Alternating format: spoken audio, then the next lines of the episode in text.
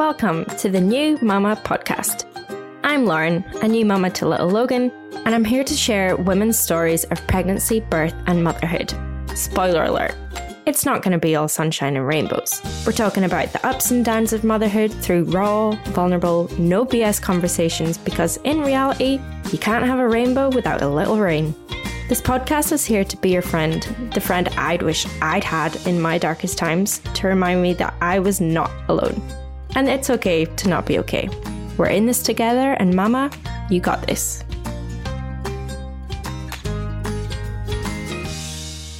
Hi, everyone, and welcome to today's episode of the New Mama podcast.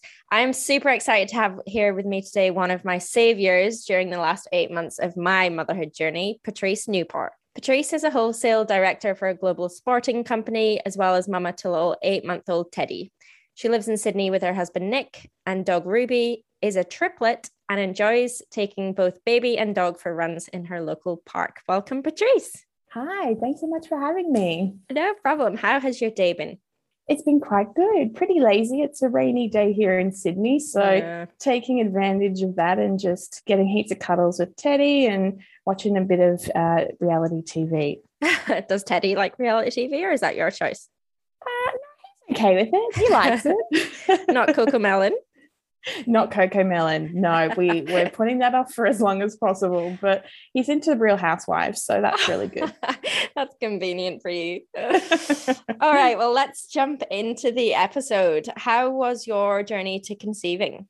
So our journey was pretty good. Like, I mean, it all started with COVID, which I'm sure a lot of new mothers journeys start with COVID nowadays. Um, so we had a holiday plan, my husband and I, to go to Italy, of all places. So a lovely four week holiday, the first since our honeymoon, actually, which is about, God, six or seven years ago now. Wow. Um, and that was meant to be happening in April of 2020. So uh, we had planned to go, and the weeks were rolling closer to our fly out date, and it just was not going to be possible due to COVID and what was happening in the world. So um, we were pretty bummed because it was going to be our last holiday um, before we, you know, seriously considered trying for a baby. Um, and I guess just after we were meant to leave, we were like, what are we waiting for? You know, um, mm-hmm. we don't want this to stop us, and the world's just going to keep on ticking over. So why not try? So I think it was over the Easter weekend, we, you know, gave it a red hot go. And um, it happened about a week later, we found out we were pregnant with little Teddy.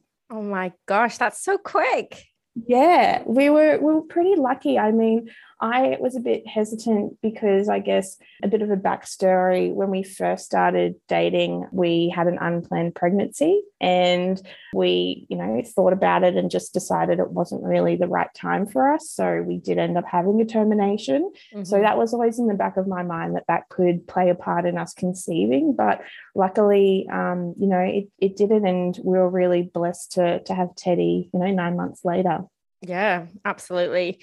When I was actually looking into abortions in Australia, I found that a lot of the language around ability to conceive after was really vague. Yeah. Like, will not usually have any problems conceiving or it doesn't generally impact on da da da.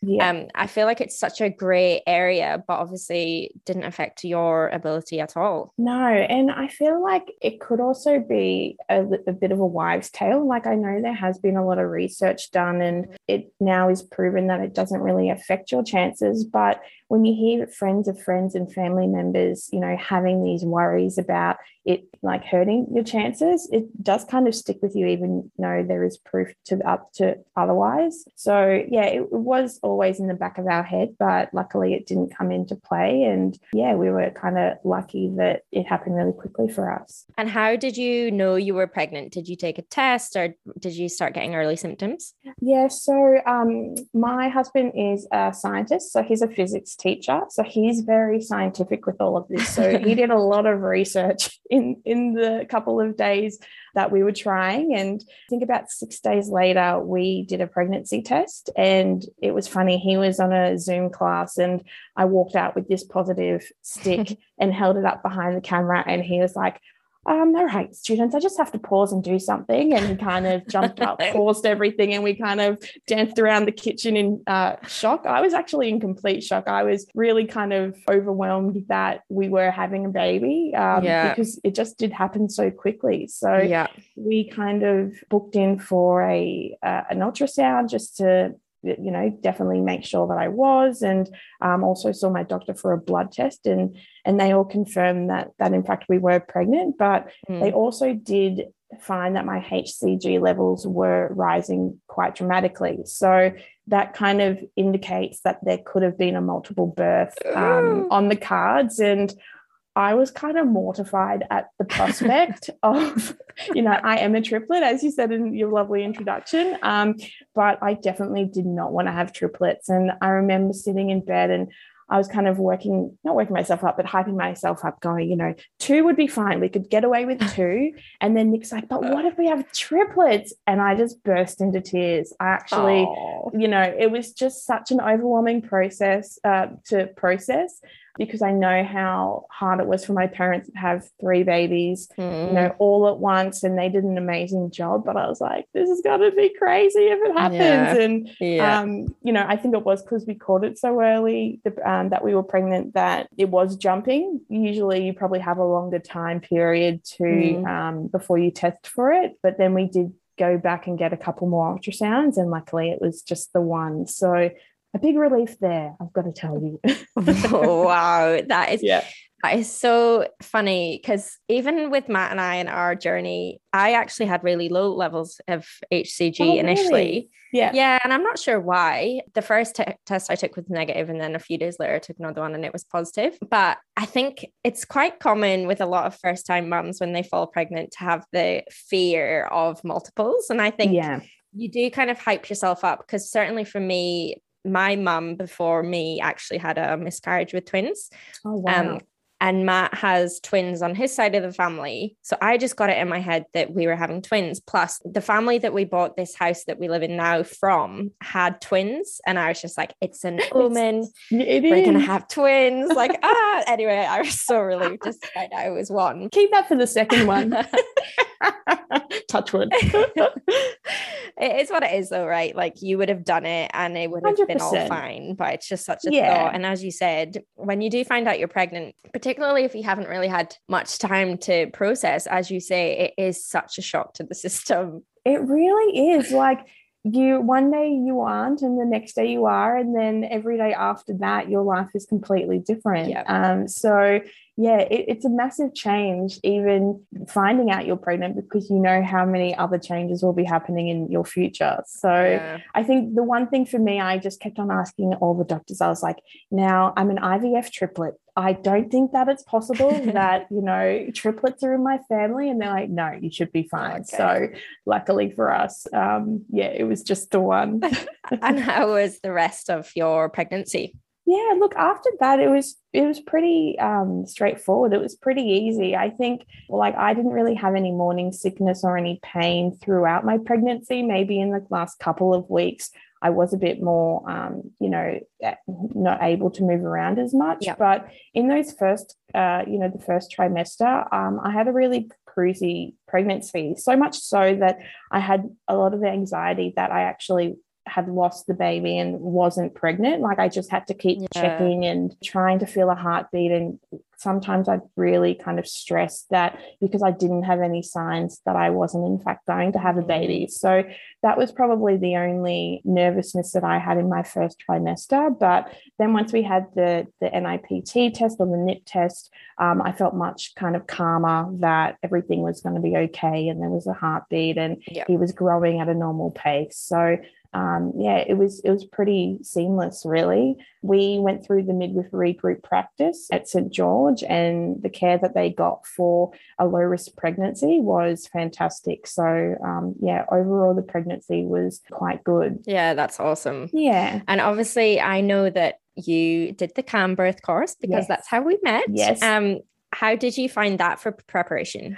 I found it amazing. I think for us, it really cemented the fact that we were having a baby. Um, mm. During COVID, there wasn't really any opportunity to go and visit people or to um, to go to any other classes in person. So we were kind of lucky that we were able to do calm birth in person and seeing other you know mums and couples that were pregnant going through the same thing as you at the same time it was like oh wow okay yep this is really happening. Yeah. And for me you know my husband as i said he really was aware of the scientific process of birth and pregnancy where i was kind of like, oh, you go into hospital and you have the baby, right? You know, what else is there that you mm. need to know? Um, so mm-hmm. to, for me, it really opened my eyes to the step by step process and it made me feel quite empowered going through the course. And I think for Nick, all he wanted to really get out of it, which he did, was what can I do?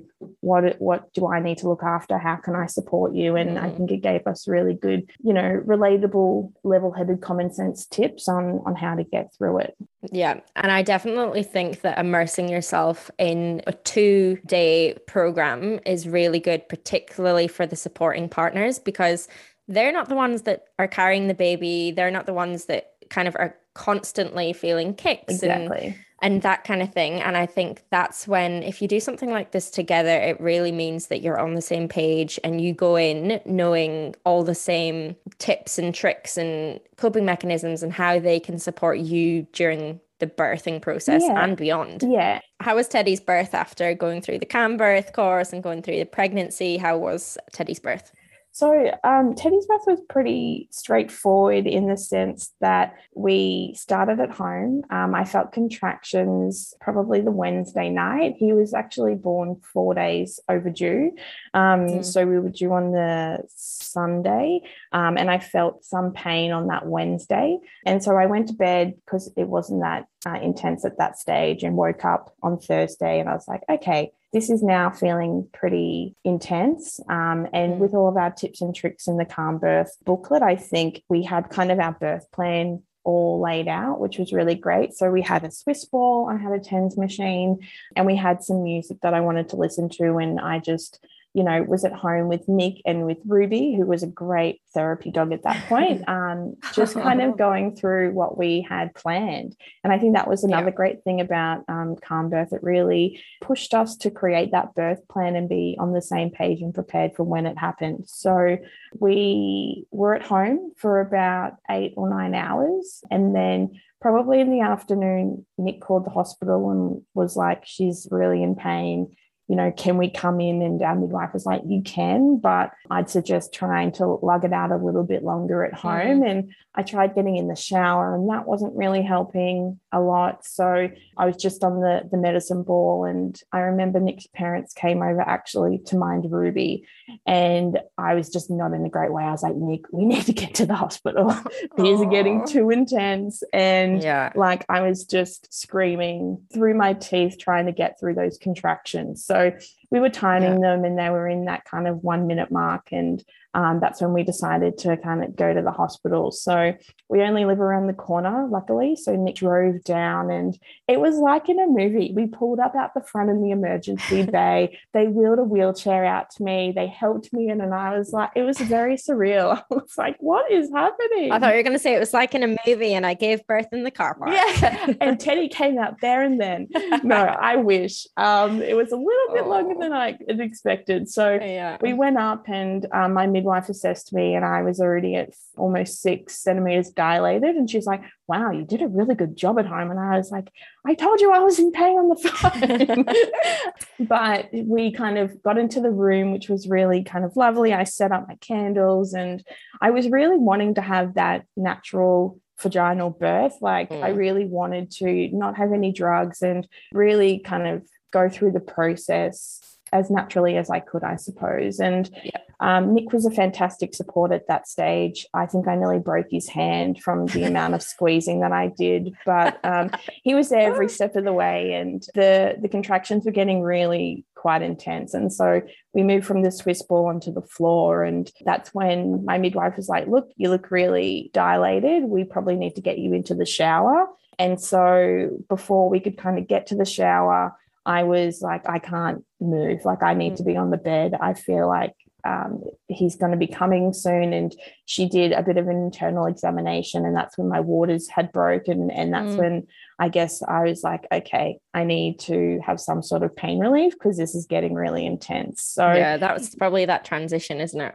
Yeah. And I didn't want to go to the extreme of having an epidural at that stage. So I just had had the gas and that made me really really loopy. Um, and i really yeah couldn't couldn't probably do that for much longer. And they kind of did more assessments on me and the contractions were getting closer together. And she's like right i think the baby's going to be coming in about an hour. But we do see his heart rate dropping every time you have a contraction. Um, so we just need to monitor that and so they monitored it for a while and then they said, look, it's probably at the stage where we need to call someone in. Um, mm. And I mm. just remember my midwife, and I was like, okay. And I remember my midwife going, now it's going to get really medical really fast. I just need to press this button, and there's going to be a lot of people that are coming into the room. Mm. And she did that, and a lot of people rushed in. And um, I think I had about three or four um, internal examinations, and they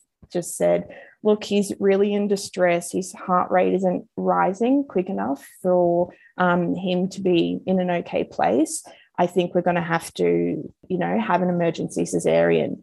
Um, mm. and that was a bit of a shock. Like I felt like I almost had a bit of failure in that moment. Um, mm which is tough because I did want to kind of conceive naturally. But at the end of the day, the health of our little one was the most important thing. So the doctors knew this. My midwife kind of had let them know. So to kind of give me more of a chance to conceive naturally, they said, we'll give you an epidural just to kind of slow down your labor. Mm. To see if you can dilate in time for him to come out safe and sound. So yeah. they set me up, they gave me an epidural mid contraction, which was very painful. Oh. Not so much the the needle, but just trying to stay completely still when you're having a needle stuck in your back is very very hard. But yeah. as soon as that went in, I was on cloud nine. I couldn't feel a thing, and I was just focusing on you know breathing and trying to um trying to relax as much as possible yeah so i guess after that um, we waited, we waited another couple of hours. So it was now almost one o'clock on Friday morning. And my heart rate, or his heart rate, sorry, um, just kept dropping. And they're like, I'm sorry, but we're just going to have to go and, and do an emergency cesarean. And I got super upset. And I remember the one thing Nick said to me, he's like, babe, don't be that upset. Honestly, we've got 15 minutes and then we actually get to meet our son. Yeah. And as soon as he said that, I was just, you know, that I felt felt the strength from him when he said that. And I was like, you're right. Why am I getting so worked up about this? We're about to meet our little baby. So I went in and yeah, about 15 minutes later, we got to meet him, which was fantastic. Yeah, that's amazing. And what you're saying around you felt a sense of failure, I think when people go in and they've they've got it in their head and their heart that they really want to deliver naturally, etc. It's not a failure when you have a cesarean because the baby's arrived safely. Like it might not have gone exactly. to plan kind of how you'd planned it, but ultimately yeah. the baby was here safely and you can, you know, you conceived, you grew them, they're healthy, and then they arrive into the world. I don't think it matters how they arrive. Yeah. And I think like it's just a really good lesson. Like as much as we had a plan of how we wanted things to go, and you know, by nature, I plan for a living. So I had everything planned to a T, and um, it was the first lesson of many that mm. they're little people and they can do what they want, and they'll be doing what they want for the rest of their lives. Yeah. And this is the first time that he's making that choice. Yeah. So, um, yeah, so it was it was all good at the end. I think it's just in the moment you have these irrational feelings, and mm. you know, I still felt going through calm birth that it was a real positive experience for us. Yeah. I think that it was empowering and I, you know, really wouldn't have wanted it to go any other way, if mm-hmm. I'm honest, at this point. Mm-hmm. Um, but I think the positivity kind of ended at that point and my recovery was super hard. Mm. So um, I remember, you know, once we had had Teddy, I couldn't really lift my arms because I had too much anesthetic, anesthetic in my system. Mm. So holding him was really hard.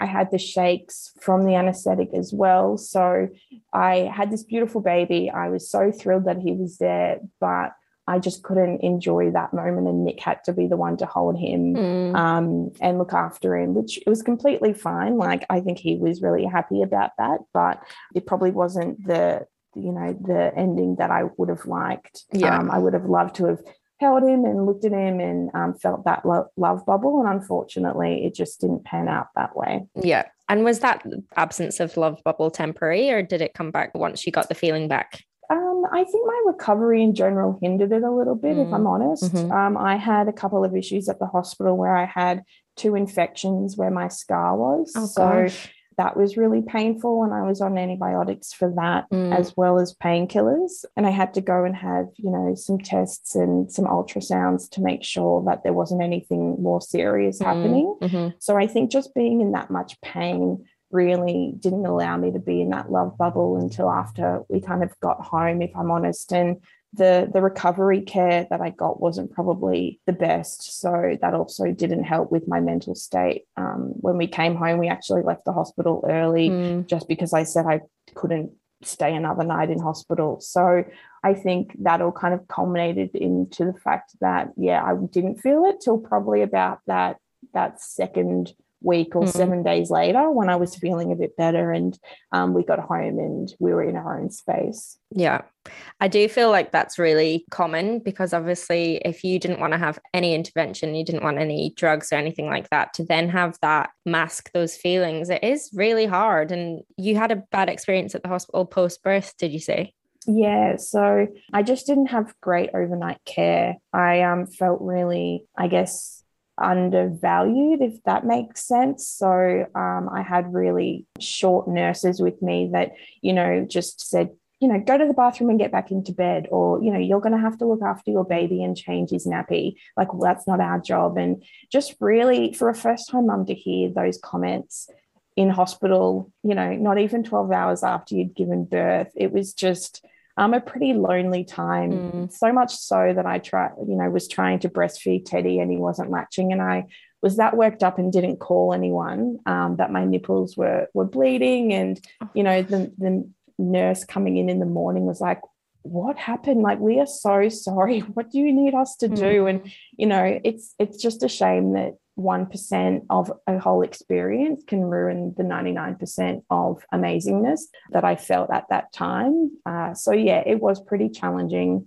coming home after that experience because um, as you probably know, cracked nipples take time to heal. Mm. So breastfeeding was a little bit of a challenge yeah. um, at that time. Yeah. And also just not having control over your body. Um, mm. You know, leaky nipples, sore scars, just feeling exhausted and trying to keep a baby alive. It's it's all very overwhelming in those first couple of weeks. Yeah, absolutely. Oh, I'm sorry you had to go through that. That's really tough. And it's not the first time that I've heard experiences of being in hospital and not feeling like you're being treated kind of respectfully or, you know, taking into account what you've just been through because it's such a life change and it can be really traumatic. So that's a yeah. shame that you experienced that. Yeah. But again, like 99% of the nurses were absolutely amazing and would bend over backwards. So mm. it's again, yeah, that 1% that that just stays with you. Yeah. And just quickly, I'm just curious, did you use the TENS machine?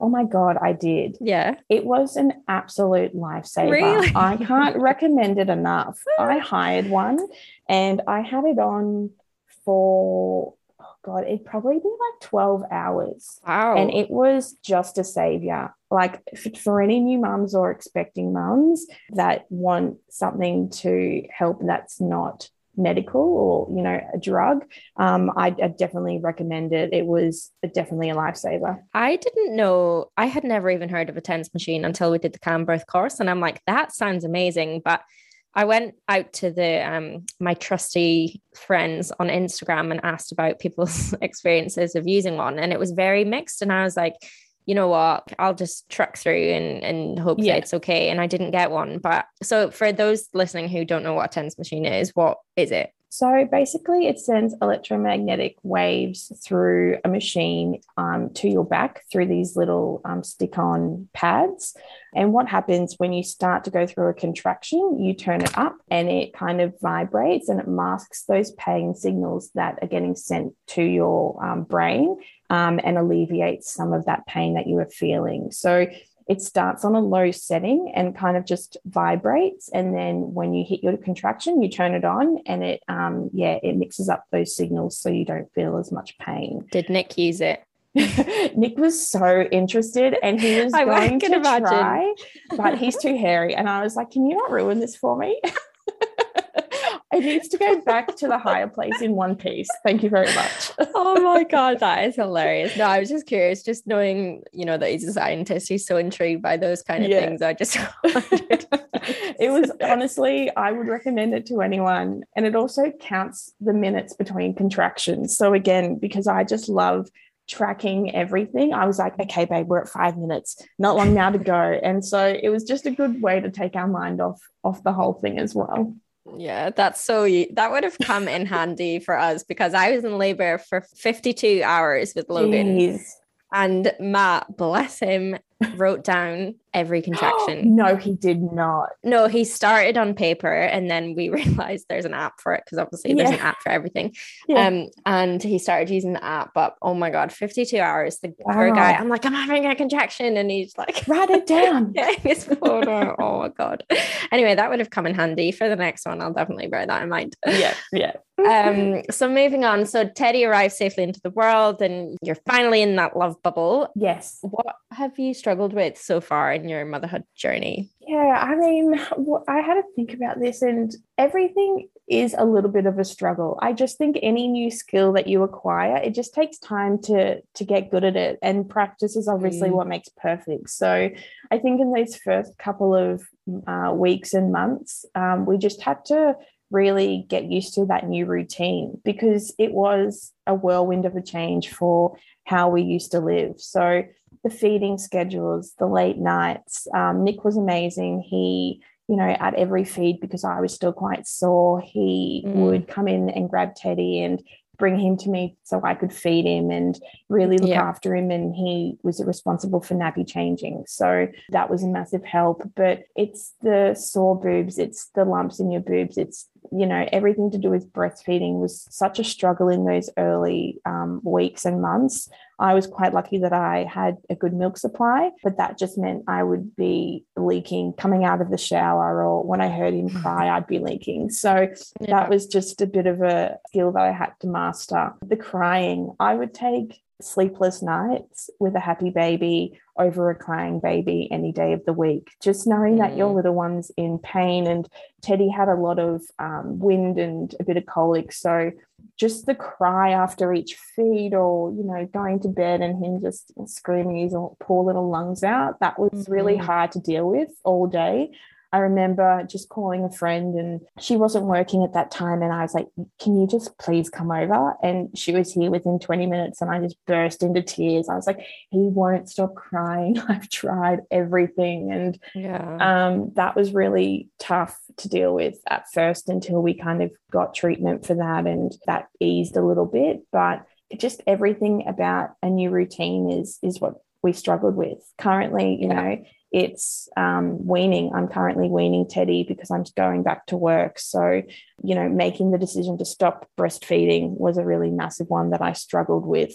Um, mm. And so, making the decision and then going through with, you know, weaning Teddy, that was massive. Starting solids, not going red in the face when you think they're choking and they're just, you know, having a bit oh. of a, a gurgle. Yeah. It's it like it's all just it's all just a little bit of a struggle. But having yeah. said that, he's a real, you know, chill little baby. So we haven't had too much to to worry about, which is really, really lucky.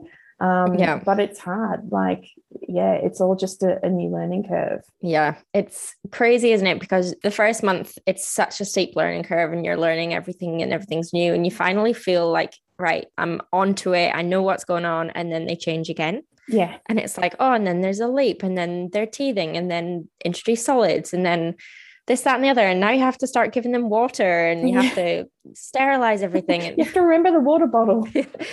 Oh, yeah. I think I saw something on Instagram and it was like a image of someone leaving it was like a cartoon image of someone leaving the house pre-baby and it's like they've got their wallet phone and keys someone leaving yeah. the house post-baby it's like the list is endless of things that you need to take and now i, I appreciate why mums would often be late or not come at all or their schedules yeah. might change like i have so much yeah. respect for for mums and how they're able to juggle so many different things uh, it's it's a mastery that's for sure. I think with covid though nick and i really worked to a great routine. So we found it actually quite useful not having to leave the house. I know that sounds funny and you know if we had the choice of not having covid we definitely would yeah. but yeah, yeah. having that lockdown and having that time to not feel guilty about not leaving the house and getting Teddy into a routine and having Nick spending so much time with him whilst he's working from home has just been a blessing. But I mean, I left the house yesterday because we had COVID uh, lockdown restrictions lift here in Sydney, and it took forever. It took forever to leave the house. And when we got home last night, we were exhausted, both yeah. Teddy and I, because you know we just haven't done it in so long. Yeah. Um. So it's it's all a learning curve, and um, we're definitely yeah, wanting to get out into the world and I guess take on that new challenge, which will be exciting. Yeah, exactly. And that's what you know, you just said it's everything's a new challenge. Like I remember Matt was on leave for two weeks when Logan was born, and I remember him going back to work and me thinking, oh, I'm gonna have to get him in the car. Like I'm gonna have to put him in the car seat and I'm yeah. gonna have to drive. Like I haven't done this before. And it was such a big deal. And then now yeah. I look back and I'm like, oh, that's so lame. But it's true, like everything is such a big deal at the time because you've never done it before. No, and they're such precious cargo. Yeah. You know, like it's just this precious little bundle of joy yeah. that you don't want to break or ruin or make upset and you just want them to be the happiest healthiest baby that they can and that's 100% down to your care and that's stressful. Like people that don't get stressed or take it seriously you know that's an issue. So i think it's fine. I think it's a rite of passage to be that anxious yeah. or worried. And yeah you're right looking back and thinking well, what, why was i worried? I'd rather do that yeah. um, for sure. Absolutely and you mentioned that you are returning to work soon. How are you feeling about going back to work? I am. So I'm feeling really good. Like, I think, you know, I go through days of going, oh my God, I've got five weeks left before I go yeah. to work. I don't want to go back. Yeah. And then I flip between, like, get me back to work. All I want to do is have a proper conversation because all I've been doing for the last eight months is talking baby talk and forgetting what I thought about five seconds ago. So to get back to like a, a sense of normal yeah. or a new normal is really exciting. I mean, I had a funny incident where I gave birth to Teddy in end of January and in October our company went through a massive restructure and at that point been working long hours and putting in so much effort and um, really enjoying my job it's my dream job and through this restructure I actually got um, promoted to director and did so much, I guess, pre work before I went on mat leave that would set up the person that would take over my new role. Mm. Um, and that kind of started on the 1st of December. So I had about three weeks in this new, exciting, amazing role that I then had to hand over to, to someone to set up and build from the bottom up. Mm-hmm. So I'm really excited to get back and to get stuck in and and make a difference with my team, which you know is going to be really exciting, not just for me, but also um, for Nick, because he'll be spending a lot of time with Teddy and doing school drop offs. And I think it's just going to be another great learning curve and a new routine that we can work together to to kind of to make so yeah i'm looking forward to it it's going to be a struggle working out how to juggle the responsibilities of work and of being a mum but I think having Teddy's just made me want to be a better person and a better role model. And after speaking to women that I work with, they say, You'll be amazed at how efficient you yeah. are when you come back. Yeah. Like you'll have priorities and you'll be really firm on what you can and can't do. And yeah, you'll you'll get it all done just because you want to be there for your family and you want to be there to watch little Teddy grow up. So I feel excited that um, work understands that and I'll be able to play both hats and feel that kind of personal sense of fulfillment as well. Yeah, Absolutely. I couldn't agree more. And I very much feel the same. One day I'm like, how am I going to leave my baby? I like, I have been with him every day for the past, I mean, by the time I go back, it'll be nine months. And yeah. then on the flip side, I'm like, I cannot wait to go back and have a purpose other than being a mum and kind of yeah. you rekindle those friendships and relationships at work and just have that something else that fills up your cup at the end of the day. And i think it's good to have a bit of apprehension about going back because it means that you obviously care about your family you care about your job. And as you say it's just about getting back to a, a new routine that new normal. Even for me doing this podcast is like a bit of a a hobby because when we were in lockdown, I was starting to go a bit crazy and I just felt like I really wanted to mm-hmm. use my brain. And I feel like because I'm doing the podcast and because then I'm being a mum, it makes me less likely to procrastinate because I'm like, right, I've got an hour to do this podcast recording. Yeah. Then Matt will be back with the baby and then I'll be in mum mode and then I'll go back to podcast mode when he goes back to bed and that kind of thing. And I, I think it's important to have a mix of different things that make you who you are. Yeah, I I mean, work has been such a, a large part of my life. Like, I love working. I love what I do, and I've been doing it for nearly twelve or fifteen years. So to get back to that person that I am at work and to have thoughts about things that aren't diaper changes or you know leaps or feed times like it's just going to be nice to reconnect to, my, to that self. Yeah. Um, and as you said to all my work colleagues who uh, you know they are kind of like your family. You see them for more of the day than yeah. you do your husband or you know your partner or your, your baby. So um, it has been you know a little bit of a miss there and i've missed them as well. So I'm excited. I'll maybe we'll do a podcast um, round two and I'll tell you how work is after after I start. I might retract all my statements. One thing that we have discussed um, in the past, and I'll move on to the next question now, is baby brain. So uh, I'm a bit yeah. nervous about returning to work and not being able to finish my sentences or not recall the most simple word. Yeah. You'd mentioned that that's what surprised you with motherhood. Tell us about yes. your baby brain. Yeah, I mean, we all see like the the Instagram reels and the TikToks of women's brain pre and post baby, and you know, I laugh hysterically now at those because I understand what they mean. Yeah, I would be mid conversation to Nick and completely forget what I was talking about, and he would be like, what is wrong with you? I think we need to go to the doctor. Like, and honestly, be concerned that I've got early onset dementia or something because I would just not be able to listen or retain information or even sometimes speak. But I just think it's you know, that overload of new information that you have to retain. Like yeah. it's a survival skill that takes priority over anything else. Yeah. Um, and you know, Nick would joke. He tells millions of dad jokes um, and science jokes, and they're just like, look, they're not funny, but usually I would laugh. And I just, he's like, you're not even listening. You're not even taking what I'm saying. And I'm like, babe, I've got too much other information in my mind. Yeah. So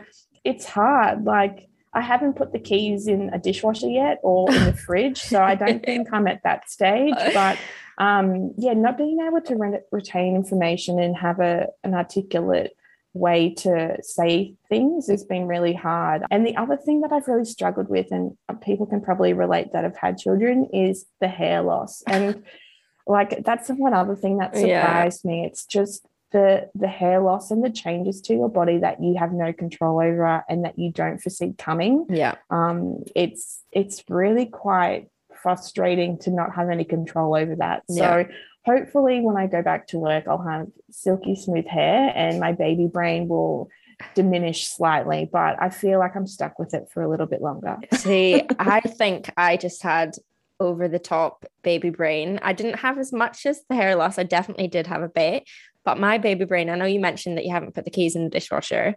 a couple of weeks ago, I was feeding Logan, and then I don't know about you, but for whatever reason, I put his spoon in my mouth when I'm like, I need my hands for something else. Yeah. And I turned to Matt and I was like, Matt, I can't find his spoon anywhere. So, bearing in mind, I'm using my mouth to talk, this spoon is hanging out my mouth. Yeah. And I'm like, I can't find it anywhere. And he's just looking at me like, honest to God, are you being serious? Did you have wine at lunch? no, not on this occasion. Definitely not. I know. It's it's really quite scary that you could, yeah, as you said, have a spoon in your mouth and still be talking and not know that yeah. the spoon's in the mouth. So look, it's, I think it's all part and parcel with the journey. Yeah. As most of these things are. Yeah. Well, let's hope our brains go back to normal. Let's hope our hairs are luscious and ready for going back to work. Yes. So let's finish on the final question. What has been the best thing for you about becoming a new mum? Uh, there's so many to list. Like, hmm. honestly, this is very cliche and generic, but mostly everything. Like, the, I could name a couple. The, when Teddy wakes up, I have to wake him up and he just opens his eyes and giggles and puts his arms out for me. Like, that's heart melting. Watching him, you know, try and crawl or taking steps or you know learning a new syllable like it's just all so enjoyable. And i've never really felt that overwhelming whole body kind of love that you get with having a new baby. Yeah. It just blows my mind that our bodies create humans and for the first six to eight months they live solely off us. Like they're created from us and they live off us. And it's just such a special bond to have with with your with your baby. And as i said before i think just having him makes me want to be a better person a, a better role model for him. And just the way that he's changed our relationship in terms of our family dynamic like it's mm. really beautiful. Nick and i are probably closer than we've ever been through having him. And it's just really lovely to watch our family evolve um, and he's just a bloody little legend my little teddy teddy bear he's just he's just so chilled so yeah just knowing that i can see him and everything's okay and his smile's really infectious it, it just lights my heart so that would be the best thing that i would say about being a mum yeah, agree. And you are a bloody good mum, and Teddy is a bloody gorgeous bub. So, oh. congratulations on producing such a beautiful little human. Thanks so much, Lauren. well, it's been so lovely chatting to you. Obviously, I've heard much of your story before, but I would never get sick of chatting to you. So, thank you for sharing your story with the listeners, and I will chat to you soon. Amazing. Thank you. Thanks for listening to the New Mama podcast. Be sure to hit subscribe to hear future episodes or share with a friend. Otherwise, if you'd like to share your story, send me a DM via Instagram at New Mama Podcast. And remember, it's okay to not be okay. We're in this together, and Mama, you got this.